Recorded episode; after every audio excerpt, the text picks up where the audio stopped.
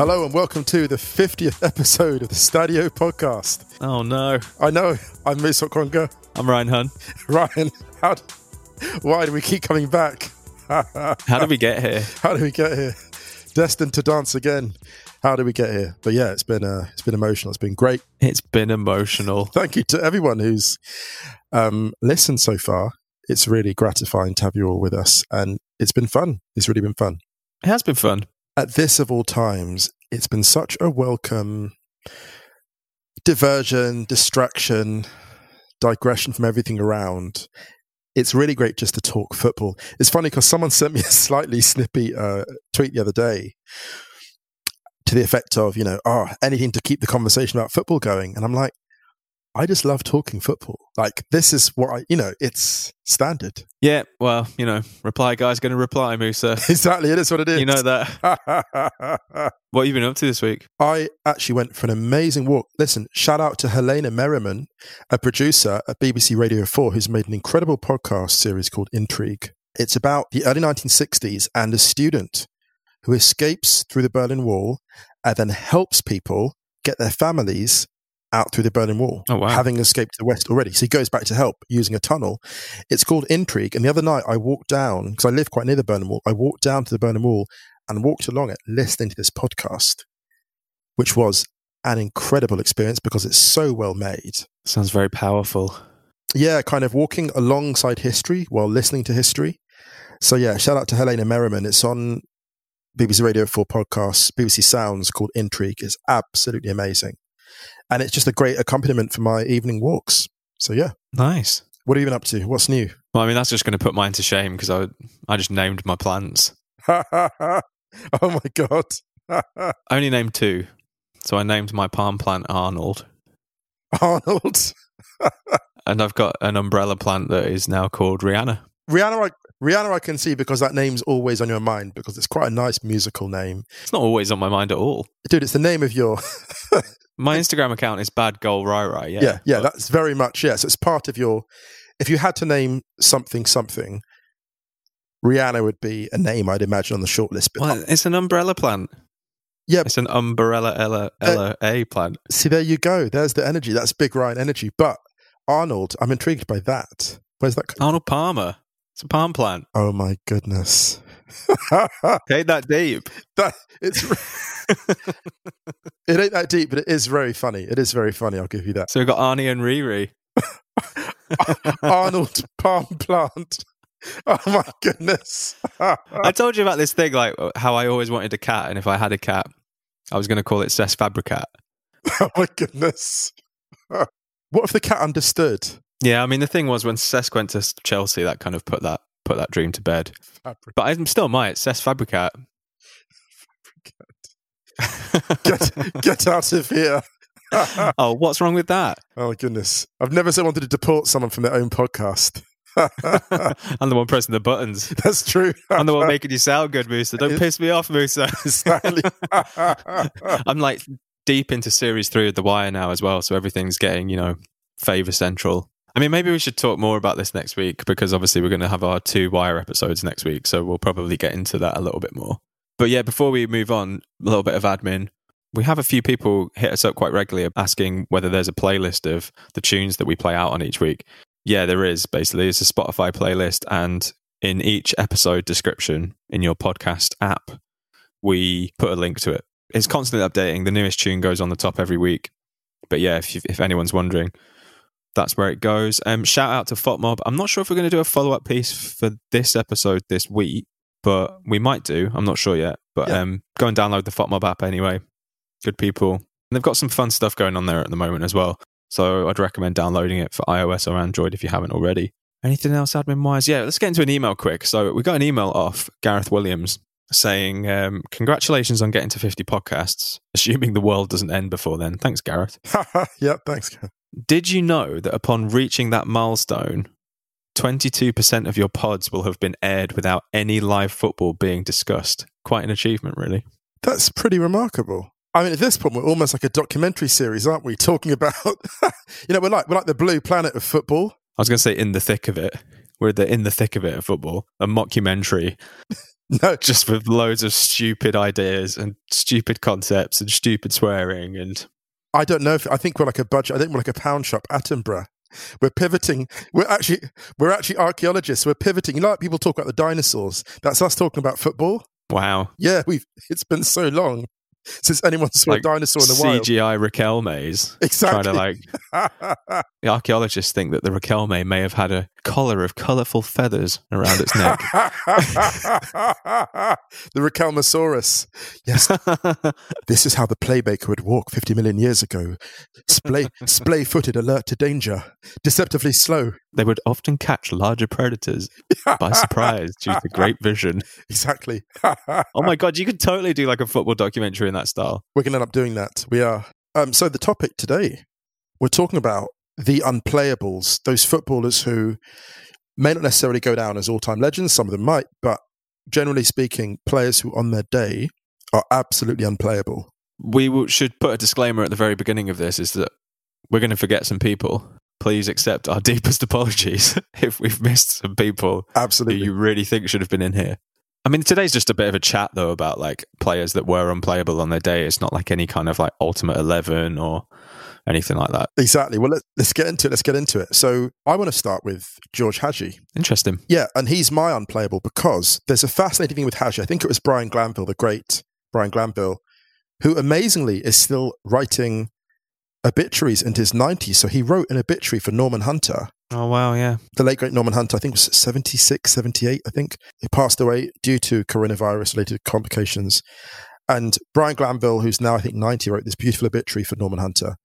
And Brian Glanville, I think it was, who talked about Hagi being a player who kind of disappeared, who would hibernate between World Cups. Mm.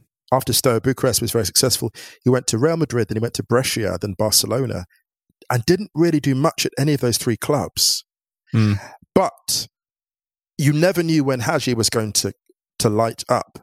And when he did, he was devastating. He could score from anywhere, he could play make from anywhere. And I think there's something about that type of player. Like, you cannot sustain that level of performance an entire you can't like this is this is the kind of thing about great players you realize when you look at these unplayables that we were sent by our readers and that I've been thinking of. The way th- their genius took such an unpredictable form such a chaotic form that you cannot you, you know you cannot maintain that week in week out within a team structure. You just can't. Does that make Yeah. sense? You can't. Yeah, I find these types of players really intriguing because it's that being an Arsenal fan over the last 15 years, especially, the club has had a seemingly never ending cycle of players that fit into this category who, on their day, can be completely unplayable, but just have no level of consistency whatsoever. It's really interesting because I think it shows just how good you have to be to even be a professional footballer. Because one thing that I really dislike is when you hear people come out and refer to a top level player as being shit. No player makes it professionally and is shit at football, even semi professionally. Yeah, sure, there are some players who make real howlers and stuff like that, and but you see just how good these players are through these moments. right right exactly if you think just in the Premier League over the last 15 years, think of the players who have been really, really maligned at various points in their career because no all time great is maligned more of the time than they are celebrated. right yeah I don't think. Yeah. And I think that's where players would fall into this category. Like we had a shout for Kaka. I mean, he was so great at AC Milan that even his dip in form at Real Madrid and then, you know, the later years of his career in the MLS, I don't think have gone to outweigh just how great he was for a sustained, sustained period of time. Absolutely. Can I throw in about Kaká as well in his, in his defence again? I think Kaká was was part of the first generation of modern footballers who hit the physical wall. Yeah. And what I mean by that is, you know how like modern football has sped up so much in the last twenty years. I think Kaká was one of the first of the generation where obviously he was affected by injury, but Kaká, Shevchenko, Schweinsteiger, Rooney, where players that grew up in the old mold where you played every single game, didn't play within yourself, didn't manage your body, and you just played flat out you know, Kaká played flat out. He was pace and, you know, technique, but the two were so tightly married. And then there came a point where the drop off, remember how like a player used to peak at, they used to say a player would peak at 27, 28. Yeah. But because of the physical exertions now, a lot of players are peaking at 25. Does that make hmm. sense? Because you're, you're required to do so much more. And Kaká and Shevchenko and Rooney, they went off a cliff. And it's not because they didn't care. These are hard-working footballers. It's because their bodies were simply not capable. And we see what happened with Luis Suarez as well, to a certain extent. Their bodies are simply not capable of executing at that level. So I don't think they fit into the category of unplayables who are kind of inconsistent. Those people were still elite decision makers. I would say that even though those players did really hit a physical barrier, I would put them into maybe a higher all time bracket than, say, someone like. I mean, this kind of hurts my heart a little bit to say here, but I would probably. Mm, I reckon there's a middle ground between that kind of category and the category we're talking about. And I feel someone like Cesc Fabregas falls into this middle ground. I don't think he's quite an unplayable in terms of someone like Andre Arshavin or Theo Walcott, to use another Arsenal reference. Like Theo Walcott at times was one of the most deadliest footballers in world football. Like his ceiling, I think I think this is the thing. The definition is almost like the ceiling and the the floor are really wide. Whereas I think Fabregas's floor was a lot higher than than these players. I love what you've said there. You know, it's like a, look at like um, a tennis player on the circuit, right? Someone like a um, Del Potro. Del Potro could beat anyone in the world. Del Potro could beat Federer or Djokovic at their peak. Yeah. This is what is interesting about the unplayables. At their peak, they can make anyone look abject, look normal, look ridiculous. Like Emmanuel Adebayor against AC Milan in the Champions League. I can't remember which year it was, but it was nil nil at the Emirates. I went to the game, and I have never seen Nesta, apart from the time when Ronaldinho just basically took him into the spin cycle. I have very rarely seen Nesta humiliated like that.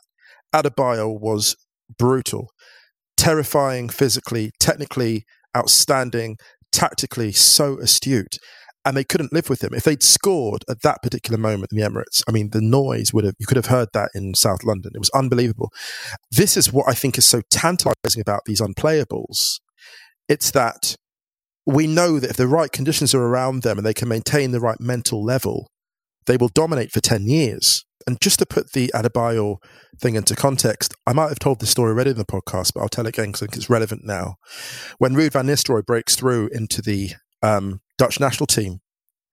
And he's in the dressing room and he's really excited. And it's one of his first games. So Edgar Davids is there, and Davids has been playing for the national team for years. Mm. And Davids goes, You've done so well. You're scoring so many goals at PSV. It's incredible. You've done so well to get to the national team. And Van Nistelrooy is listening just in awe, like, oh my goodness, I'm getting praise of Edgar Davids. And then Davids just says, now do it for the next 10 years. Wow. Yeah, and it, it blew him away. And I, this is actually, I met him at this uh, conference, had this discussion, and Minister always said this, and he was like, even now, telling the story years later, he was in shock. He was like, that's how deep it was. Mm. That's when I realized the actual level. And I think sometimes in football, and I, this is why I feel sorry for some of the unplayables, because they're not in squads or in teams alongside people like Henry or Vieira who do it every week.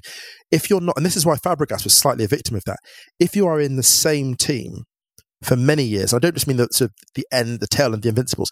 If you're in the same team like Fabregas was at the beginning for the next 10 years, and you come into training every day with a Messi, an Henry, a Peak Pires, you absorb that.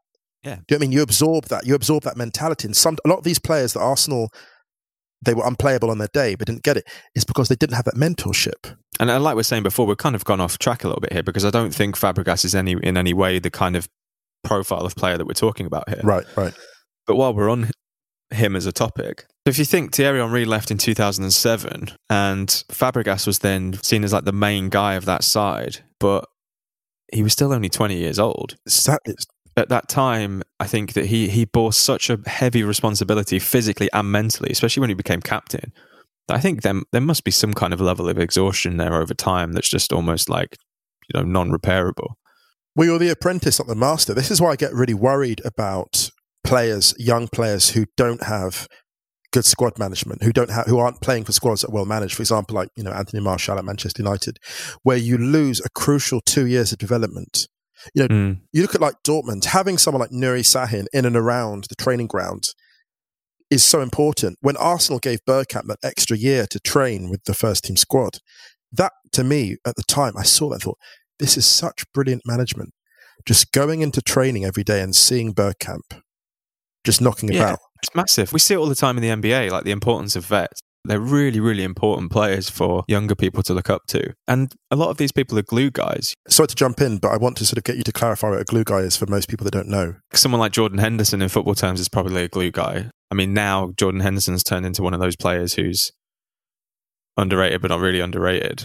yeah, yeah, yeah. Uh, hard to pinpoint what they bring necessarily, but no one really speaks a bad word about them because they do add so much and they really help everything gel, like on and off the field. I think that's kind of my definition of a glue guy, or that just makes people around better and maybe doesn't receive as much praise for that. Absolutely, yeah, yeah. But I mean, we had loads of other suggestions for, let's for get players. In, let's get into them. A lot of people responded. Um, Matt Le Tissier. I think Le Tissier was actually more of a Robin Hood. Yeah, exactly. Footballer. He was a Robin Hood player. Yeah. He was a cult hero slash Robin Hood who brought it every single week. Shout out to Francis Benali. Those remember Francis Benali at Southampton. Francis Benali, for those who don't know, was a lesser heralded defender, not particularly skillful, but gave his all every single game. And I think of Le Tissier and Benali in tandem as two players, uh, maybe different ends of the talent scale, but who brought that commitment. And to me, I think there's almost the unplayable is that you turn up every week and you're not quite sure what you're going to get. You knew you mm. would get the effort from Le Tissier. You knew he would like do his bit. But someone like, you know, Juan Ramon Riquelme, you didn't really know what was coming. Yeah. You know, was he falling out with Van Gaal? Was he falling out with a teammate? But then there were some matches where he was utterly bewitching. Yeah. A very strange kind of player because you had to accommodate him. I think Juan Ramon Riquelme is the closest thing that world football has seen to an actual cat on the field of play. Tend to, you know, he tend to walk between the lines. Oh, he's wandering off to the left wing. What's he doing there? Ah, oh, he's getting the ball with the back four. Where's he now? Oh, he's on the left wing. Now he's in front of the. Oh, he's in front of the area. He's walking there. He's jogging there. You okay? You want some milk? Oh, I'm I'm okay, thanks. Look, there's a really nice pass. I, I don't want that one. And then all of a sudden, you'd hit him a pass at a really bad, really bad height, awkward, and all of a sudden it's dead outside of the foot, turned away from space, and he has split the defense. You're like, how has he even seen that? And there's this refusal. Almost get the impression that everyone else was given tactical instructions, and at the last minute, the coach turns to Riquelme and is like, Hulk smash. Like you're, you're not gonna, you're not gonna, you're not gonna do what I tell you to do. so everyone else go out there and do their thing, and Riquelme just take your bat on and conduct what you like. Do you think there's a split in terms of like that kind of unplayable player though that are like some of them are just a bit disinterested and therefore will only really switch it on when they want to, and some they're always interested and they're always putting in 100% effort, but it doesn't quite happen all the time. Uh, maybe I think that there's a kind of there's um a there's a bravery to being unplayable because it's the risk factor. It's knowing that you've got to create something. A lot of those players often are in teams where they're not as gifted as uh, their colleagues are not as gifted as them. So the pressure to go out there and innovate and improvise, and that's a great pressure when everyone knows the threat comes through you. And I have a lot of sympathy here for the number, the great number tens like Rui Costa, who Rui Costa basically played in a team with a guy like Sandro Cois. Sandro Cois was a fine player, but fundamentally a very meat and potato central midfielder. Everyone knew the danger was coming through Rui Costa. We saw it with Juan Veron at Sampdoria and also at Parma, where you're playing in a 4 4 1 1, and everyone knows if you stop Veron, you stop Parma. Mm. That is a tremendous pressure. And we saw that actually Veron couldn't really handle it in 2002 World Cup, where you've got to go through one man. So I've got some sympathy for these players because they know their margin for error is so much smaller. Mm. Can I so, throw something in as well? This is one other thing to throw in. I know I'm talking a bit, but there's something to mention as well while I'm still on it. You look back at the stats of those players and you look at how much they might have lost possession. But back then, you know, we've now got the, we have the 4 4 1 1. Now we've got the 4 3 3 where it's much more about triangles in the modern era. You know, it's kind of gone full circle like football often does. And it's more about like multiple playmakers in one team.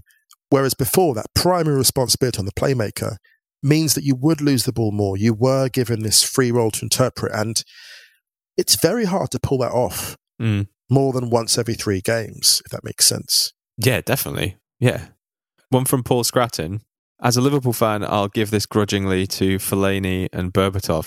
Sana Qureshi also shouts to Sana, she said Fellaini when he played at her beloved Toffees. I think actually Berbatov and Fellaini in their own way are key cases of this. Berbatov more obviously mm. because he got the hat trick against Liverpool. Like Berbatov on his day, devastating. But there was a concern about work ethic. Fellaini is interesting because Fellaini, if you look at him, the the greatest victories of Louis van Gaal's tenure at Manchester United against Spurs, against Manchester City in the derby, against Liverpool at Anfield, Fellaini was absolutely central in each one. It's so interesting. If you use Fellaini, he's very good um, for specific reasons. His chest control is well known. His heading ability is great. But the other thing he does very, very well is play really fast in transition. Mm. Really fast. When he's slightly high at the pitch, Fellaini receives possession and he touches it off one touch to either channel. And it's a, such, it's such a strange and narrow skill set. It's like going into a sword fight and he can only fight in an alleyway, right? Like if you put if you fight in a field, there's no chance. But if you put him in an alleyway, he's the most lethal in the world, and that's Fellaini. He's basically like the ultimate back alley hand to hand fighter. If that makes sense. It makes sense. Yeah, it's kind of weird, but I think it works, right? It's kind of weird, but it works. I think we should take a break and then come back and go into this. Let's do it.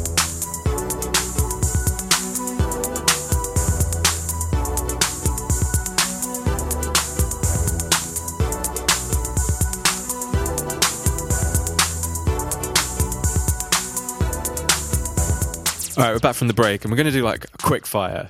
What a quick fire? When is anything quick fire with us? We say, yeah, let's do let's let's rattle through some stuff really quickly, and then we're ten minutes on the first thing. I would like to throw out a unplayable Gerard Deulofeu. Yes. Oh my goodness. He is probably a modern day example, like the modern day example of an unplayable. That's amazing. There have been times where he has absolutely torched teams, like torched them. And you look at him and you're just like, this kid is absolutely incredible. I mean, before we kind of carry on, he suffered a massively horrible injury just before football stopped, and we hope he's kind of doing all right. Amen to that. Yeah. But man, there have been times where I've seen him play at Everton. He torched Arsenal a number of times. To be honest, a lot of these players have shown how good they can be against Arsenal over the years. I first saw Deulofeu in the under 21s for Spain. In terms of how much better he was than so many around him, it reminded me of Ribery for France. And Deulofeu just, he's almost like the heir to Antonio Cassano, a player who is so technically gifted that at some point you're like, they must look at the field and be like, why am I playing a triangle when I can just beat these three men? That must be the strange thing. It must be almost like why have I got an entire crew with me? I could rob this bank by myself and be home by lunch. Like, and that's almost the thing for the, the for the, the supernaturally gifted footballer. There is this weird, um, this weird moment of having to constrain yourself, right? It's like being an incredible drummer and the conductor always going rhythm section, rhythm section. Like, what's the point? Why do I have to be in the rhythm section? I don't know. There's like a there's an air of the percussionist about the unplayable. That's an amazing description. Like to be an absolute elite percussionist, your technical level has to be like off the scale. But it is like one of those things where you're not happy not playing solos all the time. Oh my goodness. This is why I think actually the greatest great unplayable who's currently playing, I think it's Karim Benzema. Because I think that Karim Benzema is he's made it to the top. Like he's a legend, Karim Benzema. Don't get me wrong, he's made it. But there's something about him where you look at him and go, the gap between your base level and your absolute peak. Like Karim Benzema on his day, he's like an unplayable and inconsistent guy that made it. Yeah. Because his work ethic is high and his finish is not always the best. But Benzema basically, he's got the trophies to show, he's got the goals, his ratio is great. But this is a prime example of an unplayable being not hidden because you can't really hide anyone, but you Yeah. can absorb them if that makes sense. That's the word that I want to use. You can you can surround them with players where all they need to be in that environment is kind of quite mercurial. Right. They Yeah. don't need to be 9 out of 10 every week. They can be 9 out of 10 in one in every 4 games because the rest of the time they only really need to be like a 5 or they just need to be there. yeah, for sure. I'm going to read this one out from Keb Abbas. It said, Shout out to whoever sent in the anti hero 11 that you read out on the last podcast because Magico Gonzalez is a perfect shout for this. Someone once said to Maradona, You're the best footballer in the world. And he replied, No, there's someone better and he plays in Cadiz. Magico. I love stuff like that. Imagine being that good that even Maradona's like, No, no, no, he's better than me. Maradona doesn't think Messi's better than him. So it's like, I love that so much. that's a great quote. That's like Kendrick saying, "There's a battle rapper in LA that could just shred me if I had if he had to." Mm. Sorry, just quickly, it was um, Frank's sidekick who sent in the anti hero 11. Oh, wonderful! Thanks, Frank. Yeah, those players as well are funny because they often stay at small clubs, right? Mm. the Le Tissier thing. It's but there's also an element of the conditions at that club are so right for them to succeed. So you had that with um, Julen Guerrero Yeah. at Athletic Bilbao. You know, a wonder, was a wonder kid and never really did it for anyone other than Athletic Bilbao. But in that specific setup was extraordinary. Sometimes we don't give those players enough credit. I think they're loved after the game. I think that we fall in love with them later. But at the time, and maybe even now, we're like, oh my goodness, they don't deliver, they don't deliver. And, you know, I've mentioned Savicevic many times before. And he was a guy that was indulged at Milan. They called, you know, Berlusconi called him the genius. Mm. But there is something quite beautiful about what's that quote by Vision in um sorry, another Avengers quote. In the Age of Ultron, Vision says, A thing isn't less beautiful just because it's doomed. And I think that's important. You you look at something like you a player like Cassano and you think he could have won more, or like JJ Okocha, you look at his career and think he could have won more and he could have had more end product. Then you think to yourself, if you think of the number of afternoons of joy that he gave Mm. that go beyond a trophy cabinet, there are many players far more decorated who don't live in the memory like them. And I think, you know, we've said this maybe before, but football is about moments, I think, ultimately. Yeah. We, you mentioned a name there, and we had a tweet from Natalie at trans something on Twitter. Uh, Natalie says Berbatov, Djorkaeff, JJ Okocha, Georgi Kinkladze, Kanu. Kanu's a massive Oh my goodness. Kanu. We have to talk about Kanu. Yeah, oh, well, gladly. I just didn't want this to be too Arsenal centric. I told you there were loads of them at Arsenal, man. Who cares? Loads of, loads of players at Arsenal were, that fit into this category. Who cares? Let's talk about Kanu. Okay, Kanu, I love that shout because there's unplayable and there's another level of unplayable, which is unfathomable. I watched Kanu and I cannot still work out what was going on there. There was a, go- a goal Anelka scores against Manchester United, which Kanu creates with a single sidestep. That's it. Mhm. He creates the space and he plays a square pass and Anelka hammers it in the top corner. And I think it's Jaap Stam that he takes out with the sidestep. And I'm like, you have no respect. That's Jaap Stam. Yeah. Or like when Kanu comes in in the Champions League final, he comes on as a sub and starts taking on Baresi and Maldini. And I'm like, it's not the development squad. This is not five aside. Like, Kanu is one of the few players I've seen in world football who seems to have absolutely no respect or regard for the surrounding circumstances. He's having a kickabout with some of the greatest defenders who ever lived. You know, and you know, you have players like Ronaldo and you know the Brazilian Ronaldo phenomenon. They would at least dignify the occasion. They'd be like, okay, well, when Ronaldo was running at a defender, you're like, this is a serious match. When Kanu was doing it, it was almost like he'd forgotten where he was. Yeah, hundred percent. I mean, uh, he he's done some things that I've never seen footballers do. Oh, Kanu, man. I can't think of many players who have brought me more joy at various moments in their careers than Kanu. I think his his hat trick goal against Chelsea at the Stamford Bridge that time, where Ed De Goey comes out, and I'm just like, I think the thing about that is that that is a big moment, and I think this is something that defines these kinds of players in that not even uh, right not even some of the greatest players in the world would take that on because they are like we've said a number of times before right some of the best players the best players of all time and the best players in the world aren't just players who have immense ability but their decision making is like second to none and it's as important because they make the right decision at the right time. I'm still not sure that that decision was the right decision from Kanu weirdly because he's because he scored it right? So it's clearly the right decision. But I honestly think 99 times out of 100, that's the wrong decision. And if you think of the angle, two players on the line, basically, or within a yard or two of the of the of the goal line, and he's he's not even taken another touch; he's just buried it, He's placed it over them into the corner. but with power. You know, it's not the stereotypical pace and power that people always say for a for a black guy up front. It's like he's placed it, but he's used power. It's like place and power. Place It's, in, and- it's just uh, it's one of the most incredible things I've seen. Can I can I have a theory for you? I think the reason that Kanu doesn't get talked about so much in this rank is because I think that he just blew people's minds. They can't understand him.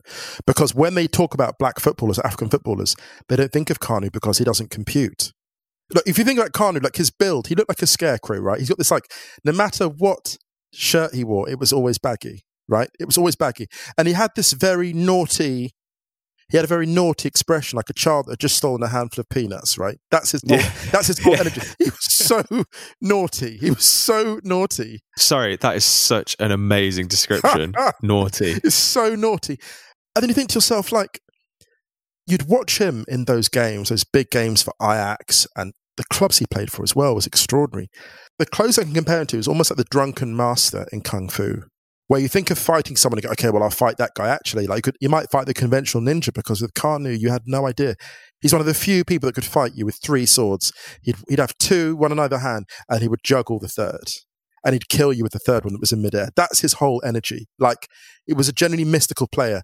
And the peak Kanu, for anyone that hasn't watched it, was the 1996 Olympic tournament, Mm. which is to me the greatest Nigeria team I've ever seen because everything was perfectly in balance.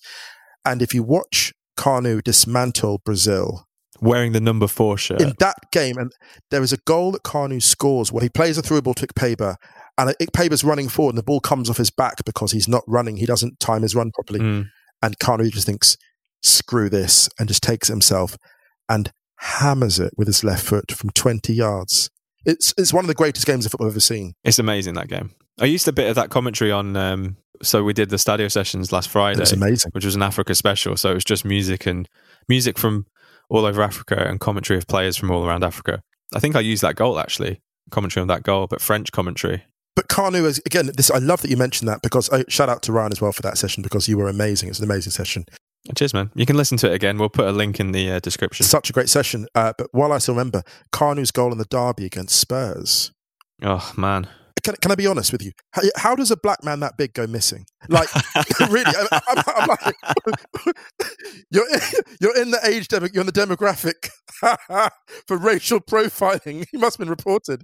I was wondering when we were going to get a race joke in. We've not done it yet. exactly, exactly. We've got, need to get our What a Week in. A man of African descent goes missing in the North London area, approximately 4:47 p.m. I just loved him. I absolutely adored Kanu. Who mentioned that? Because I, I'm so happy they mentioned. Is it Uh, Natalie on Twitter at trans something.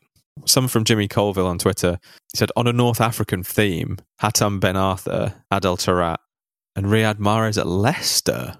Not sure about Mahrez. Now Mahrez peaked. Mar- Mahrez had his time. Mahrez, no, Mahrez is a boss, and he was so consistent. He's so consistent that year.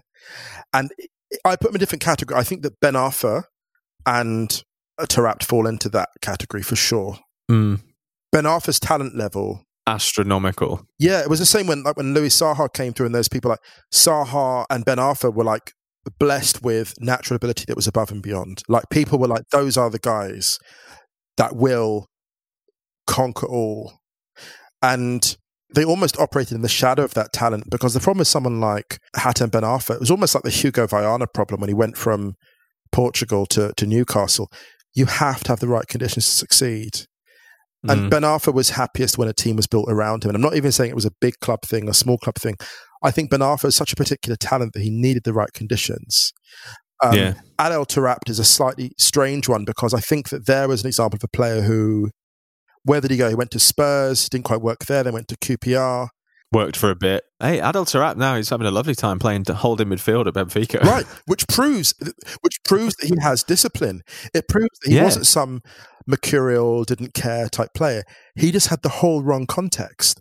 And if you look at the team, the time he was at Spurs, you know, 07 to 2010, that was a very broken Spurs squad. Yeah, You definitely. know, Um, let's read out a few from people who've tweeted us. So one from Karen Ravalia says Alvaro Recoba, big shout. Huge. One from John Barrett. Florian Malouda had a season there where it didn't look like any fullback in world football was safe from him. I agree. Yeah, for sure. Have we spoke about Nani yet? We haven't. But I mean, Nani is Peak unplayable. yeah, absolutely. Uh, there was a couple from how underscore Greg on Twitter. Peter Weir and Arjen Robben. Arjen Robben is an interesting one. I find. I don't think he is in this category because I think that his moments of greatness were too frequent and his body of work, if you like, is too sustained. Robben was good even in a bad Madrid team. I think he's almost at that like turbo unplayable where those kind of players they're not in this category. They mimic a similar behavioral pattern, but the peaks and troughs aren't so wide and they're more frequent. Absolutely. I, I think Robben actually doesn't fit this. Even Peter Weir. I mean, Peter Weir was astonishing for Aberdeen and brilliant against Real Madrid. And I think Weir was, I think, maybe a better example of that. But even within the Aberdeen team, Weir had such a defined role as the go to genius. Mm. Um, but, but, back to Robben. Robben was simply I mean, one of the most consistent wingers of recent times, and only because of those high profile misses, he might fall into that strange bracket of not quite achieving potential, but I think he's the guy. Uh, another one from Jimmy Culver was Keith Gillespie. Says, ask that Barca left back, whoever it was. oh, that was like horrible. Yeah. Faustino Asprilla. Yeah, I mean, we were. What was what was the conversation that we were talking about the other day? You and I were WhatsApping, and we were saying about. Were you talking about George Weah? And you were saying, look at the sides that people played for. And I said, yeah, but it, there was that strange era where It was JJ Okocha. it was JJ Okocha. Right, let's talk about Okocha because we haven't really spoke about Okocha yet.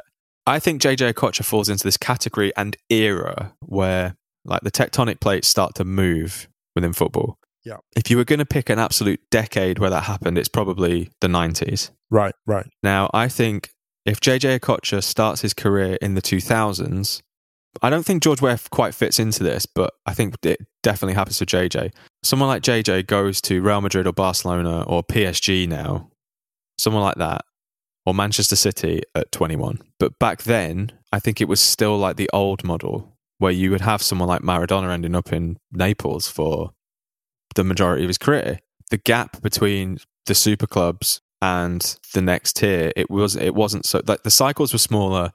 The level of dominance was rarely as sustained as it is nowadays, and it nothing nothing was as funneled towards the top, the very very top. You know, the top of the pyramid, if you like, was wider because we were talking about players not playing for or rarely playing for absolute elite level clubs, Right. Yeah. but was being really great players. And I think I said to you, I think it was just that weird era where things were starting to move, but they hadn't fully moved yet. So you would get JJ Okocha at places like Eintracht back in the early 90s and Bolton. That's a brilliant observation. And that's completely right. I think you're right. I don't want to name too many names because it sounds like I'm disrespecting the smaller clubs they played for, so I won't. But you're right. This sense of go to a club, earn decent money, have a good chance at winning like an FA Cup or a League Cup, and being rightly quite happy with that. Yeah, I mean, this is no disrespect to the clubs that they played for at all, but what we're saying is that some of these players, if they were coming through now, would be scooped up by those super rich elite clubs. Absolutely, absolutely. But I don't think there were few of them that existed at that moment in time because the gap, the wealth wasn't as as big. So yeah, I mean JJ, I think is definitely up there. I mean, there's a number we've mentioned Arshavin, but I think Arshavin on his day was an absolute peak unplayable. I'll always Um, remember the comment that Mourinho made. It was a bit nasty about Arshavin being in his late twenties, and Mourinho saying, "Ask yourself why it's taken him until his late twenties to get a move to a big European club." Which is typical, like nasty Mourinho. But with all typically nasty Mourinho comments, there's always that grain of uncomfortable truth. Yeah, And there's that sense of why has a player that good just been in Russia for that long? You know, when he could have been, you know, you're captaining a team, you're captaining a country of 300 million people. I think he just really enjoyed playing football. Playing for Zenit. Yeah, just I think he just loved playing for Zenit. So There's a guy in our like Sunday league. There's a guy in our Sunday league in uh, Germany. He's like the best player in the league. Like he's good enough to play at a high level. He could play semi-pro. Every season he scores 40 goals. And he's got his own, like, he's a self made man. He's got his own business. And everyone hates him because he's the best goal scorer. He always scores last minute winners. And he's like the local hero. Like, he's amazing. He, his team wins basically every year, his league title team. And I look at him and go, I kind of rate that. I kind of rate the fact that you're not playing in a semi pro league where it's a bit more miserable, where you're training three times a week. You're training twice a week with your mates. You're winning the league every year. You're scoring a ton of goals. And I kind of rate that. And I kind of feel like, you know, shout out to the unplayables because something nice about just knowing your level and playing your position, Mm. you know? Uh, shout out to Southampton Rob who submitted one. Yay, Southampton Rob. He said Kevin Davies. I knew he'd go for a Southampton player. Incredible. Gr- Great shout, though. Here's a great shout. I mean, again, someone who used to destroy Arsenal on the regular. like, I don't know what it is about Arsenal, man. Uh, this is a good one from James Splash on Twitter. Dimitri Payet. Yes, just went on that run, that two year run, and was unplayable. 18 months, really. But you couldn't do anything with him. One from Luke Taylor from the Culture Division. Shouts to Luke. He put Ben Arfa, Taarabt, Javier Pastore. I like that. That's Kind of really, interested. that's really good. Uh, Shinji Kagawa and Ever Banega. See, I'd actually disagree with those two. I'd put maybe Ever Banega in there, actually, because he can do things that are like mind blowing. But again, half the time I think he looks like he's on the beach. Whereas with Kagawa, I think Kagawa has a different issue where he works very well in a very precise configuration. configuration. Yeah. If you had Kagawa behind a Van Nistelrooy or, you know, had Lewandowski, in front of two hard-working Matthias Almeyda type defense midfielders with wingers that push up. is a very particular configuration where he's astonishing. Mm. But if you don't give him that, if you put him in a midfield four, he'll be overwrought. Yeah, definitely. Actually, Luke's a Newcastle fan. Newcastle are an absolute melting pot for unplayables. Because you think they had a spree as well. Temuri Ketsbaia, you could probably chuck him in there as well, actually. He was out of this world. Philippe Albert as a defender was probably an unplayable, like a defensive version of an unplayable. And Andy, Car- Andy Carroll again. There's another one that was unplayable. Andy yeah, but Car- I think I think he was his was the injuries. Yes, okay, that's fair. You know, someone someone said Abou Diaby, but I think yeah, but injuries. when injuries, it can't be an injury that stops them from being genuinely great. I think because you just can't you can't account for that. But yeah, man. Anyone else you want to throw out before we get out of here? Because I think we, we've rambled enough on our unplayables.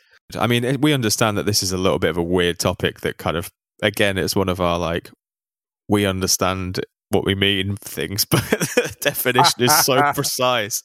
But I enjoyed that, man. That was a nice one. There's a magic and a fantasy in players who you're like, this is unsustainable.